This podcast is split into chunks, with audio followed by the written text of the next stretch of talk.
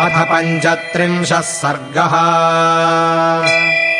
ततः शूर्पणखावाक्यम् तच्छ्रुत्वा रोमहर्षणम्। सचिवानभ्यनुज्ञाय कार्यम् बुद्ध्वा जगामः। तत्कार्यमनुगम्यान्तर्यथावदुपलभ्य च। दोषाणाम् च गुणानाम् च सम्प्रधार्य बलाबलम्। इति कर्तव्यमित्येव कृत्वा निश्चयमात्मनः स्थिरबुद्ध्यस्ततो रम्याम् यानशालाम् जगामः। यानशालाम् ततो गत्वा प्रच्छन्नम् राक्षसाधिपः। सूतम् सञ्चोदयामास रथः संयुज्यतामिति। एवमुक्तः क्षणेनैव सारथिर्लघुविक्रमः।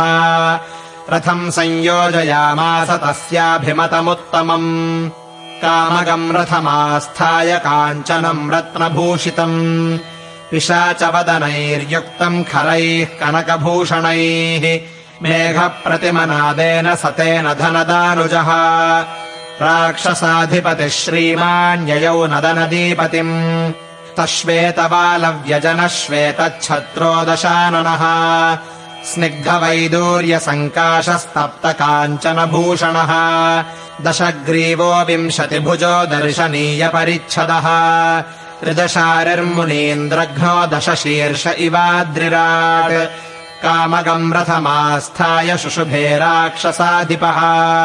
विद्युन्मण्डलवान्मेघः सबलाक इवाम्बरे। स शैलसागरानूपम् वीर्यवानवलोकयन्। नानापुष्पफलैर्वृक्षैरनुकीर्णम् सहस्रशः। शीतमङ्गलतो याभिः पद्मिनीभिः समम् ततः विशालैराश्रमपदैर्वेदिमद्भिरलङ्कृतम् कदल्यटवि संशोभम् नारिकेलोपशोभितम्। सालैस्तालैस्तमालैश्च तरुभिश्च सुपुष्पितैः। अत्यन्तनियताहारैः शोभितम् परमर्षिभिः। नागैः सुपर्णैर्गन्धर्वैः किन्नरैश्च सहस्रशः। जितकामैश्च सिद्धैश्च चारणैश्चोपशोभितम् आजैर्वैखानसैर्माशैर्बालखिल्यैर्मरीचिपैः दिव्याभरणमाल्याभिर्दिव्यरूपाभिरावृतम् क्रीडारतविधिज्ञाभिरप्सरोभिः सहस्रशः। सेवितम् देवपत्नीभिः श्रीमतीभिरुपासितम्। देवदानवसङ्घैश्च चरितम् त्वमृताशिभिः। हंसक्रौञ्च प्लवाकीर्णम् सारसैः सम्प्रसादितम् वैदूर्यप्रस्तरम् स्निग्धम् सान्द्रम् सागरतेजसा।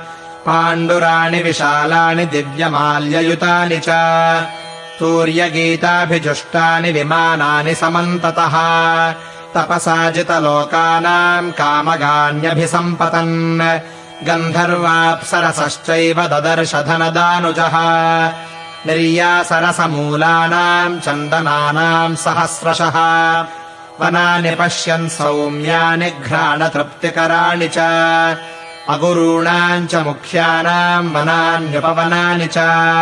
तक्कोलानाम् च जात्यानाम् फलिनाम् च सुगन्धिना पुष्पाणि च तमालस्य गुल्मानि मरिचस्य च।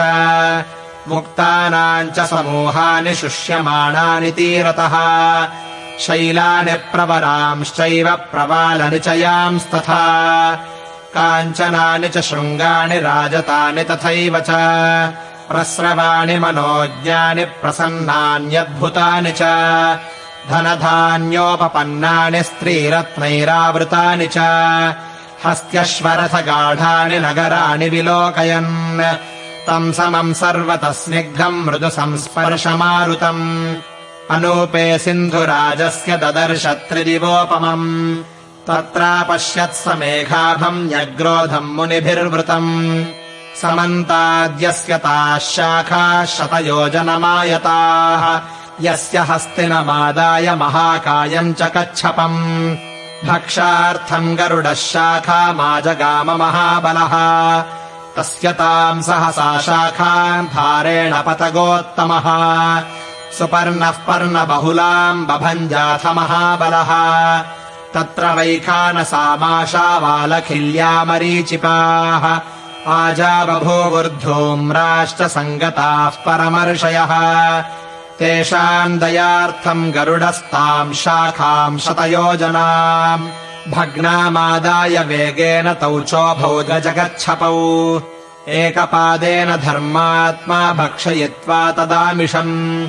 निषादविषयम् हत्वा शाखया पतगोत्तमः प्रहर्षमतुलम् लेभे मोक्षयित्वा महामुनीन्। स तु तेन प्रहर्षेण द्विगुणीकृतविक्रमः। अमृतानयनार्थम् वै चकारमतिमान्मतिम्। अयोजालानि निर्मथ्य भित्त्वा रत्नगृहम् वरम्। महेन्द्रभवनाद्गुप्तमाजहारामृतम् ततः। तम् महर्षिगणैर्जुष्टम् सुपर्णकृतलक्षणम् नाम्ना सुभद्रम् न्यग्रोधम् ददर्शधनदानुजः। तम् तु गत्वा परम्पारम् समुद्रस्य नदीपतेः ददर्शाश्रममेकान्ते पुण्ये रम्ये वनान्तरे तत्र कृष्णाजिनधरम् जटामण्डलधारिणम्। ददर्शनियताहारम् मारीचन्नाम राक्षसम्। स रावणः समागम्य विधिवत्तेन रक्षसा मारीचेनार्चितो राजा सर्वकामैरमानुषैः। तम् स्वयम् पूजयित्वा च भोजनेनोदकेन च। अर्थोपहितया वाचा मारीचो वाक्यमब्रवीत्। कच्चित्ते कुशलम् राजन् लङ्कायाम् राक्षसेश्वर।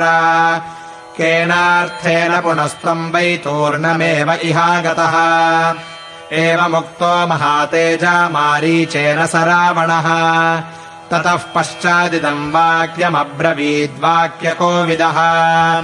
इत्यार्षे श्रीमद् रामायणे वाल्मीकीये आदिकाव्ये अरण्यकाण्डे पञ्चत्रिंशः सर्गः